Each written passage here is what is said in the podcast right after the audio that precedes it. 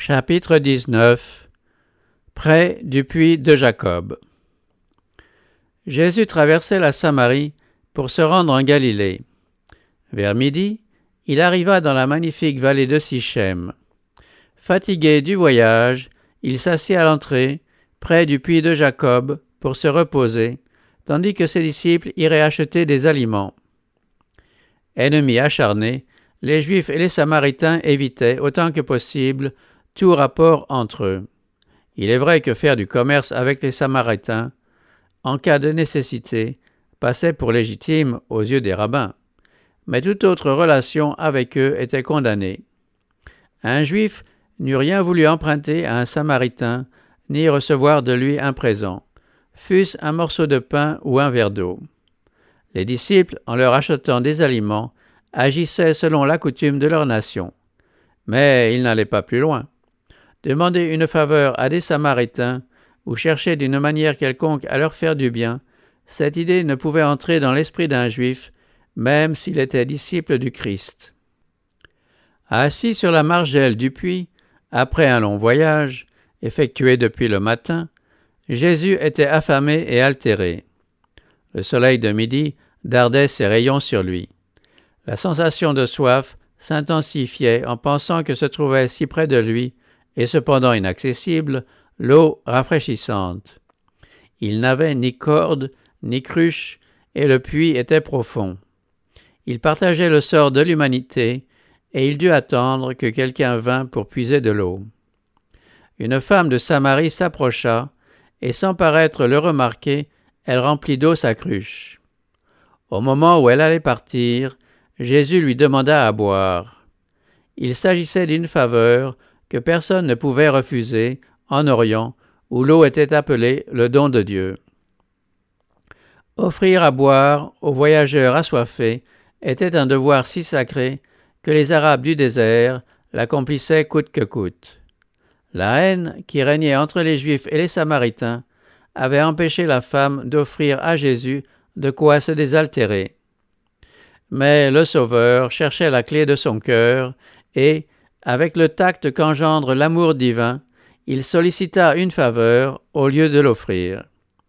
S'il avait fait un présent, il se fût peut-être heurté à un refus. Mais la confiance engendre la confiance. Le roi du ciel vint auprès de cette âme déshéritée, sollicitant d'elle un service. Celui qui a créé l'océan et qui commande aux eaux de l'abîme, celui qui a fait jaillir les sources et les cours d'eau, se reposa de sa fatigue près du puits de Jacob et attendit que l'obligeance d'une personne étrangère apaisât sa soif. La femme reconnut que Jésus était juif. Surprise, elle ne pensa pas à lui accorder l'objet de sa requête, mais chercha à en découvrir la raison.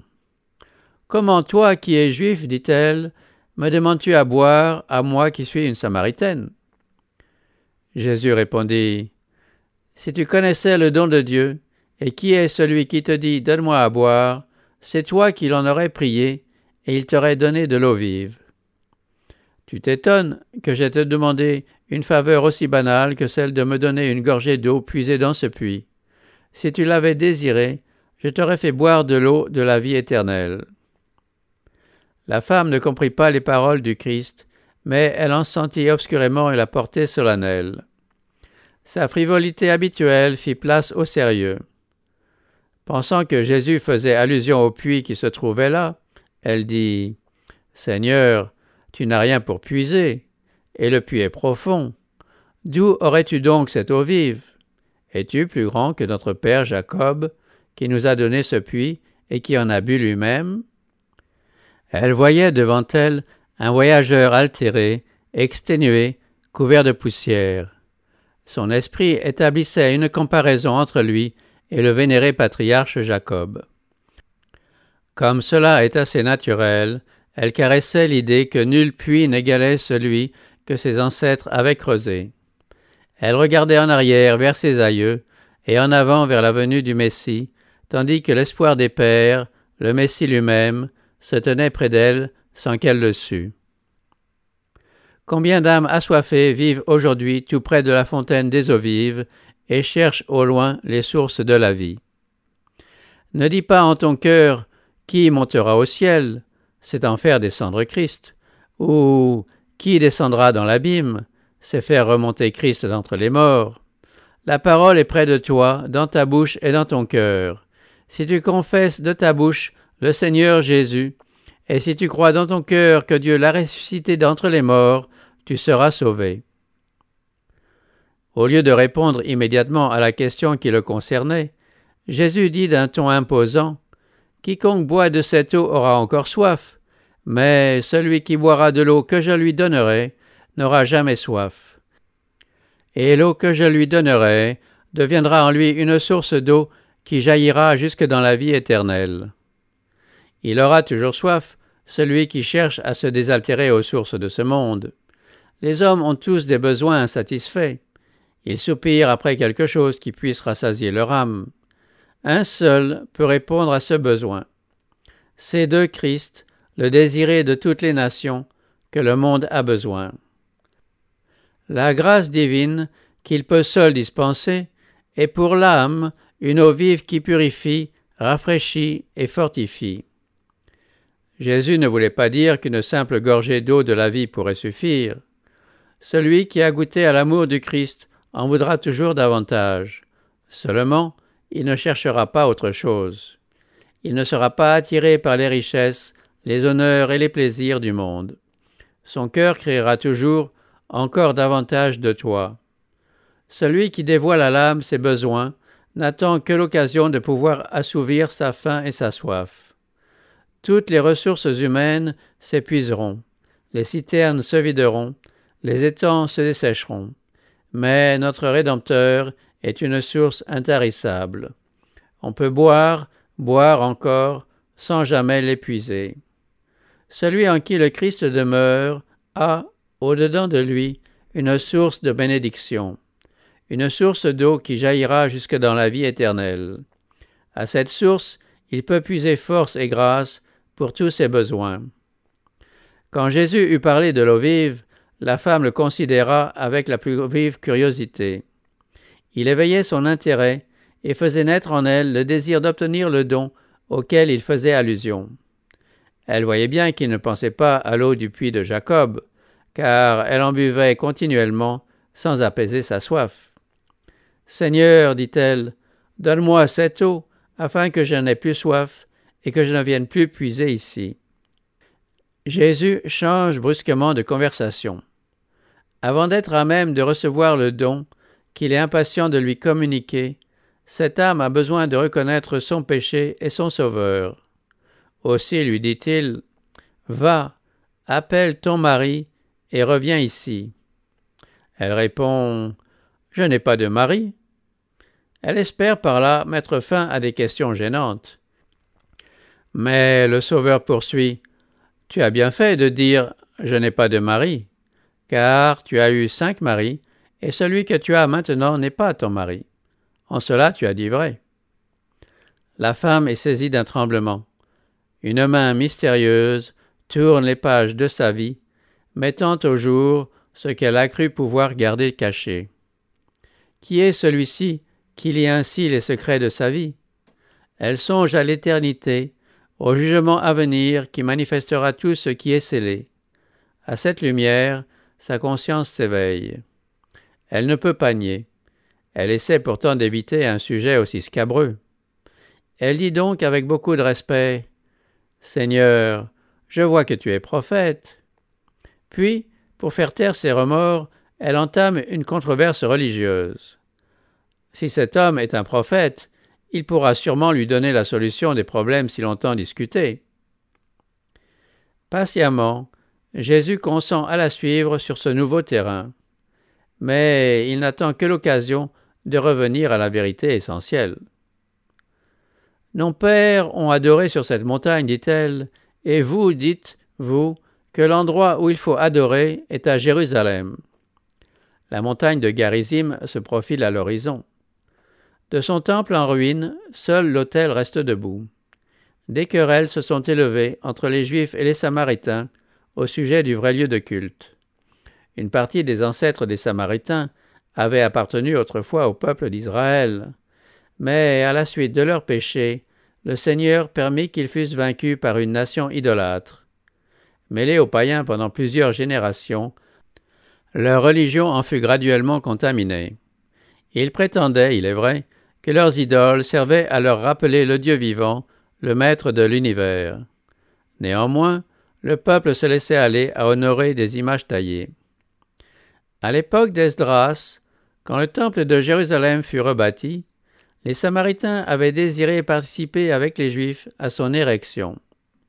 Ce privilège leur fut refusé, et il en résulta beaucoup d'animosité entre les deux peuples. Les Samaritains construisirent un temple rival sur la montagne de Garizim. Là, ils adorèrent selon le rituel mosaïque, sans toutefois renoncer entièrement à l'idolâtrie. Ils eurent à subir des désastres, leur temple fut détruit par des ennemis, et ils parurent être sous le coup d'une malédiction. Cependant, ils restèrent attachés à leurs traditions et aux formes de leur culte. Ils ne voulaient ni reconnaître le temple de Jérusalem comme étant la maison de Dieu, ni admettre la supériorité de la religion des Juifs. Jésus répond à la femme, « Crois-moi, l'heure vient où ce ne sera ni sur cette montagne, ni à Jérusalem que vous adorerez le Père. Vous adorez ce que vous ne connaissez pas. Nous, nous adorons ce que nous connaissons, car le salut vient des Juifs. » Jésus s'est montré libre de tout préjugé à l'égard des Samaritains. Il cherche maintenant à renverser le parti pris que cette femme entretient contre les Juifs. Tout en signalant le fait que la foi des Samaritains est corrompue par l'idolâtrie, il déclare que les grandes vérités de la rédemption ont été confiées aux Juifs et que c'est du milieu d'eux que le Messie devait paraître. Les écrits sacrés leur offrent une révélation claire concernant le caractère de Dieu et les principes de son gouvernement. Jésus se classe parmi les Juifs, auxquels Dieu s'est fait connaître. Il veut élever les pensées de celles qui l'écoutent au-dessus des questions de forme et de cérémonie ou de controverse. L'heure vient, dit-il, et c'est maintenant, où les vrais adorateurs adoreront le Père en esprit et en vérité, car ce sont de tels adorateurs que le Père recherche. Dieu est esprit, et il faut que ceux qui l'adorent, l'adorent en esprit et en vérité. Ici est mise en évidence la même vérité que Jésus avait révélée à Nicodème quand il lui dit « Si un homme ne naît d'en haut, il ne peut voir le royaume de Dieu. » Ce n'est pas en se rendant sur un mont sacré ou dans un saint temple que les hommes ont accès à la communion avec le ciel. La religion ne doit pas se limiter à des formes extérieures et à des cérémonies. Seule la religion procédant de Dieu peut conduire à lui. On ne peut le servir convenablement que si l'on est né de l'Esprit divin. C'est ainsi seulement que le cœur peut être purifié, l'esprit renouvelé, et que l'on devient apte à connaître et à aimer Dieu. Alors seulement, on obéit volontairement à toutes ces exigences, ce qui est le vrai culte. Tel est le fruit de l'opération du Saint-Esprit. Toute prière sincère est inspirée par l'Esprit et devient dès lors acceptable à Dieu. Partout où une âme se met à la recherche de Dieu, l'action de l'Esprit est manifeste et Dieu se fait connaître à l'âme. De tels adorateurs sont demandés par lui. Il les attend, prêt à les recevoir, à faire d'eux des fils et des filles. La femme est impressionnée par les paroles de Jésus. Elle n'avait jamais entendu exprimer de tels sentiments par les prêtres de son peuple ni par les Juifs. Quand son passé a été déployé devant elle, elle a été rendue consciente de sa grande indigence. Elle éprouve cette soif de l'âme que les eaux du puits de Sychar ne pourraient jamais étancher. Rien de ce qu'elle a connu jusque-là n'a créé chez elle un désir aussi ardent. Jésus lui a montré qu'il est capable de lire les secrets de sa vie. Néanmoins, elle sent qu'elle a en lui un ami compatissant, plein d'amour. Bien que la pureté de sa présence suffise à condamner son péché, il n'a prononcé aucune parole de condamnation. Au contraire, il lui a parlé de sa grâce, capable de renouveler son âme. Elle commence à deviner son caractère. Cette question traverse son esprit. Celui-ci ne serait-il pas le Messie si longtemps attendu? Elle lui dit, « Je sais que le Messie doit venir, celui qu'on appelle Christ. Quand il sera venu, il nous annoncera tout. » Jésus répondit, « Je le suis, moi qui te parle. » Ces paroles déclenchèrent la foi dans le cœur de cette femme. Elle accepta des lèvres du divin maître cette déclaration étonnante. Cette femme était prête à accueillir les plus hautes révélations, car elle s'intéressait aux Écritures et le Saint-Esprit avait préparé son cœur à recevoir plus de lumière. Elle avait médité sur la promesse de l'Ancien Testament. « L'Éternel, ton Dieu, te suscitera un prophète comme moi, sorti de tes rangs parmi tes frères, vous l'écouterez. » Elle avait un vif désir de mieux comprendre cette prophétie. Déjà, la clarté commençait à se faire dans son esprit. Déjà, l'eau vive, la vie spirituelle que le Christ communique à toute âme altérée, avait commencé de sourdre en elle. L'Esprit du Seigneur agissait sur elle. Si le Christ avait parlé aux Juifs, propre juste, au sujet de son caractère messianique, il n'aurait pu s'exprimer avec la même franchise qu'en parlant à cette femme. Avec eux, il se montrait beaucoup plus réservé. Ce qu'il s'abstint de dire aux Juifs, et ce sur quoi il enjoignit aux disciples de garder le secret, il le révéla à la Samaritaine, prévoyant qu'elle se servirait de cette connaissance pour amener d'autres âmes à jouir de sa grâce. Les disciples, à leur retour, furent étonnés de voir leur maître parlant à une femme. Il n'avait pas songé à étancher sa soif, et il ne prit pas le temps de toucher aux aliments que les disciples avaient apportés. La femme étant partie, les disciples l'engagèrent à manger. Ils le voyaient silencieux, absorbé, et le visage resplendissant de lumière. Comme ravi dans sa méditation, il craignait de troubler sa communion avec le ciel. Cependant, le sachant affaibli et fatigué, ils jugèrent de leur devoir de le rappeler au sentiment de ses besoins physiques. Jésus fut touché par leur intérêt sympathique, mais il dit « J'ai à manger une nourriture que vous ne connaissez pas. » Les disciples se demandaient qui pouvait lui avoir apporté des aliments. Il s'expliqua.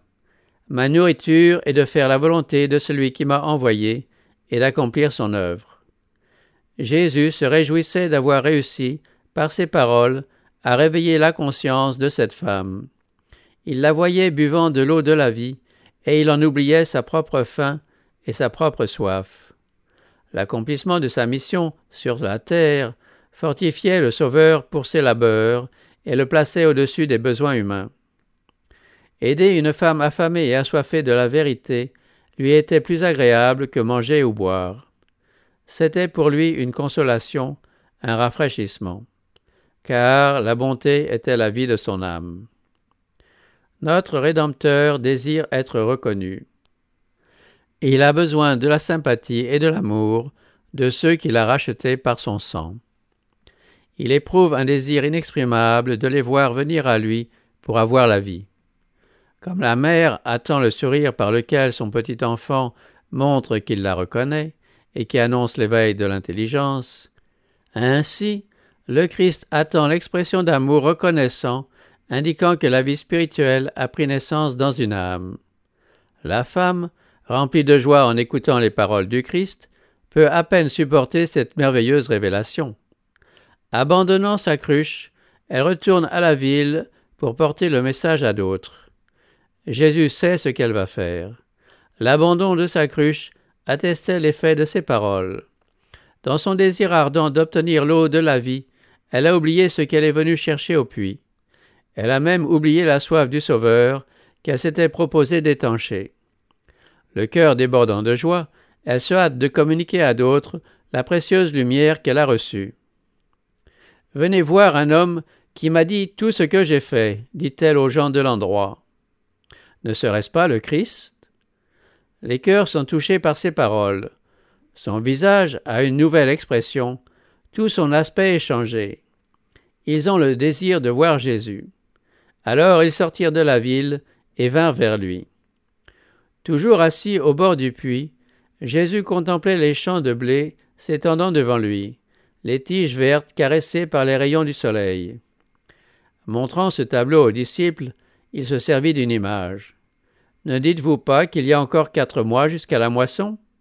Voici, je vous le dis, levez les yeux et regardez les champs qui sont blancs pour la moisson. Ce disant, il considérait les groupes de personnes qui arrivaient auprès du puits. Quatre mois devaient encore s'écouler jusqu'à la moisson des blés, mais il y avait ici une moisson toute prête pour la faucille des moissonneurs. Déjà le moissonneur, dit-il, reçoit un salaire et amasse du fruit pour la vie éternelle, afin que le semeur et le moissonneur se réjouissent ensemble. Car en ceci ce qu'on dit est vrai, l'un sème et un autre moissonne. Par ces paroles, le Christ montre quel service sacré doivent à Dieu ceux qui ont reçu l'Évangile. Ils sont appelés à devenir ses instruments vivants. Ils demandent leur service personnel. Soit que nous semions, soit que nous moissonnions, nous travaillons pour Dieu. L'un répand la semence, l'autre rassemble les gerbes. Le semeur, comme le moissonneur, reçoit son salaire. Ils se réjouissent ensemble du fruit de leur travail. Jésus dit à ses disciples, « Je vous ai envoyé moissonner ce qui ne vous a coûté aucun travail. D'autres ont travaillé, et c'est dans leur travail que vous êtes entrés. » Le Sauveur pensait en ce moment à la grande moisson qui allait avoir lieu à la Pentecôte. Les disciples ne devaient pas y voir le résultat de leurs propres efforts. Ils entraient dans le travail d'autres ouvriers. Depuis la chute d'Adam, le Christ a chargé des serviteurs choisis par lui de jeter dans les cœurs humains la semence de la parole à eux confiée. Une force invisible, toute puissante, avait agi silencieusement pour produire une moisson. La rosée, la pluie et la lumière solaire de la grâce divine avaient été données pour rafraîchir et nourrir la semence de la vérité. Le Christ allait arroser de son propre sang cette semence. À ses disciples était accordé le privilège d'être les collaborateurs de Dieu, co-ouvriers du Christ et des saints hommes des temps anciens. Grâce à l'effusion du Saint-Esprit accordée à la Pentecôte, des milliers de personnes furent converties en un jour. C'était le résultat des semailles opérées par le Christ, la moisson, fruit de son travail. Les paroles dites à la femme près du puits était une bonne semence qui n'avait pas tardé à lever. Les Samaritains entendirent Jésus, et ils crurent en lui. L'entourant, ils le pressèrent de questions, et reçurent avec joie les explications qu'il leur donnait sur quantité de choses qui, jusque-là, leur avaient paru obscures. En l'écoutant, ils voyaient se dissiper leur perplexité. Ils étaient pareils à un peuple plongé dans les ténèbres, qui suivrait un rayon de lumière brillant soudain et annonçant le jour. Mais ce court entretien ne leur suffit pas. Ils voulaient en savoir davantage. Leurs amis aussi devaient avoir l'occasion d'entendre ce maître admirable. Ils l'invitèrent dans leur ville et le supplièrent d'y rester. Il consentit à s'arrêter deux jours en Samarie, et un grand nombre de personnes crurent en lui. La simplicité de Jésus inspirait du mépris aux pharisiens. Méconnaissant ses miracles, ils demandaient un signe prouvant qu'il était le Fils de Dieu. Mais les Samaritains ne demandèrent aucun signe, et Jésus n'accomplit point de miracle au milieu d'eux, si ce n'est d'avoir révélé les secrets de la vie de la femme près du puits. Néanmoins, beaucoup le reçurent, et dans la joie qu'ils éprouvaient, ils disaient à la femme, « Ce n'est plus à cause de ta déclaration que nous croyons, car nous l'avons entendu nous-mêmes, et nous savons que c'est vraiment lui le Sauveur du monde. » Les Samaritains attendaient un Messie qui serait le Rédempteur du monde, et non des Juifs seulement. Par l'intermédiaire de Moïse, le Saint-Esprit l'avait annoncé comme un prophète envoyé de Dieu. Par Jacob, il avait été dit que les peuples lui obéiraient. Par Abraham, que toutes les familles de la terre seraient bénies en lui. Ces passages de l'Écriture fondaient la foi au Messie des habitants de la Samarie. Du fait que les Juifs, par une fausse interprétation des prophètes subséquents, avaient attribué au premier avènement la gloire de la seconde venue du Christ, les Samaritains avaient été amenés à n'accepter comme écrit sacré que ceux de Moïse. Quand le Sauveur eut donné un coup de balai à ces fausses interprétations, plusieurs acceptèrent les prophéties plus récentes, ainsi que l'enseignement du Christ concernant le royaume de Dieu. Jésus avait commencé de s'attaquer au mur de séparation qui se dressait entre Juifs et païens, et de prêcher le salut du monde. Quoique Juif, il frayait librement avec les Samaritains, sans tenir aucun compte des coutumes pharisiennes. En dépit des préjugés, il acceptait l'hospitalité d'un peuple méprisé. Il dormit sous leur toit, mangea à leur table, prenant des aliments préparés et servis par eux. Il enseigna dans leurs rues et se montra plein de bonté et de courtoisie. Dans le temple de Jérusalem, un petit mur séparait le parvis extérieur des autres parties de l'édifice sacré. Ce mur portait des inscriptions en diverses langues avertissant que les Juifs seuls était autorisé à dépasser cette limite. Un gentil, qui eût présomptueusement franchi la clôture, aurait profané le temple et payé de sa vie cet acte. Jésus, lui, qui était à l'origine du temple et de ses services, attirait à lui les gentils par le lien de la sympathie humaine, tandis que la grâce divine leur apportait le salut rejeté par les Juifs. Le séjour de Jésus en Samarie devait être une occasion de bénédiction pour ses disciples, encore sous l'influence du fanatisme juif. Ils considéraient comme un devoir de loyalisme envers leur nation de cultiver la haine des Samaritains. La conduite de Jésus les étonnait. Ils ne pouvaient refuser de suivre son exemple. Aussi, leurs préjugés furent-ils réfrénés pendant les deux jours qu'ils passèrent en Samarie, par égard pour lui. Mais leur cœur n'était pas gagné. Ils avaient de la peine à comprendre que le mépris et la haine devaient faire place à la pitié et à la sympathie. Ce n'est qu'après l'ascension que les leçons du Sauveur prirent une nouvelle signification pour eux. Après l'effusion du Saint-Esprit, ils se souvinrent des regards du Sauveur, de ses paroles, du respect mêlé de tendresse qu'il avait manifesté à l'égard de ces étrangers méprisés. Les mêmes sentiments accompagnèrent Pierre quand il alla prêcher en Samarie. Quand Jean fut appelé à se rendre à Éphèse et à Smyrne, il se souvint de l'expérience de Sichem et fut rempli de gratitude envers le divin maître qui, prévoyant les difficultés auxquelles il devrait faire face, les avait aidés de son exemple. Le Sauveur poursuit toujours la même œuvre qu'au moment où il offrait à la Samaritaine l'eau de la vie. Il peut arriver à ceux qui se disent ses disciples de mépriser et de fuir les parias de la société. Mais aucune circonstance de naissance ou de nationalité, aucune condition de vie ne peut détourner son amour des enfants des hommes. Jésus dit à toute âme, quels que soient ses péchés, « Si tu me l'avais demandé, je t'aurais donné de l'eau vive. » L'appel évangélique ne doit pas être rétréci et présenté uniquement un petit nombre de personnes choisies que l'on supposerait prêtes à nous faire l'honneur de l'accepter. Le message doit être donné à tous. Partout où des cœurs s'ouvrent à la vérité, le Christ est prêt à les instruire.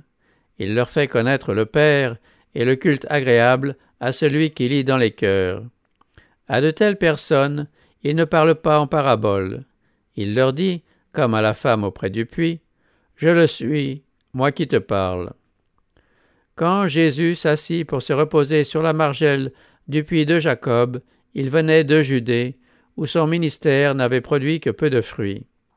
Il avait été rejeté par les prêtres et les rabbins, et ceux qui se disaient ses disciples n'avaient pas reconnu son caractère divin.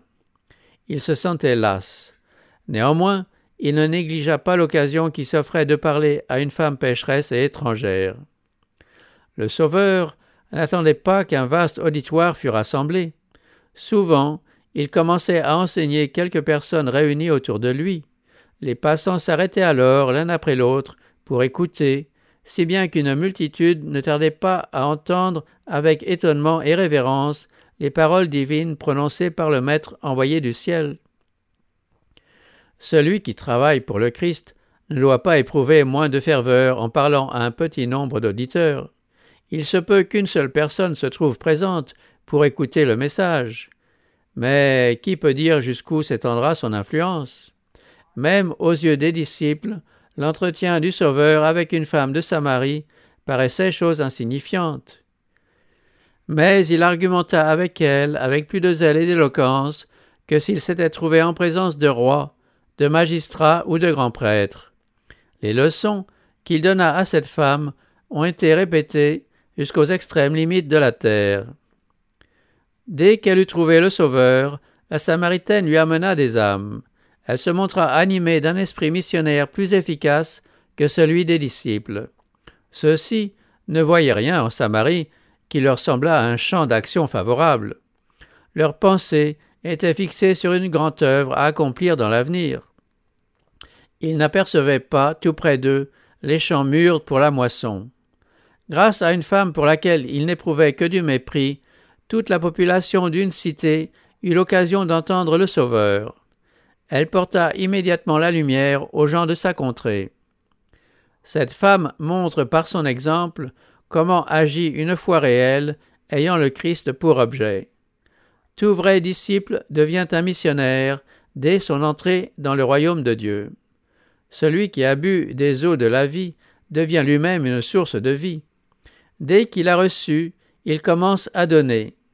La grâce du Christ dans une âme est comme une source dans le désert, jaillissant pour rafraîchir tous les passants, donnant à ceux qui allaient périr le désir de boire des eaux de la vie.